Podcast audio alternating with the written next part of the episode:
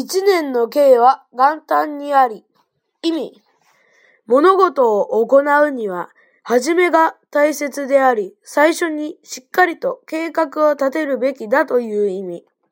計は、ここでは計画の意味だよ。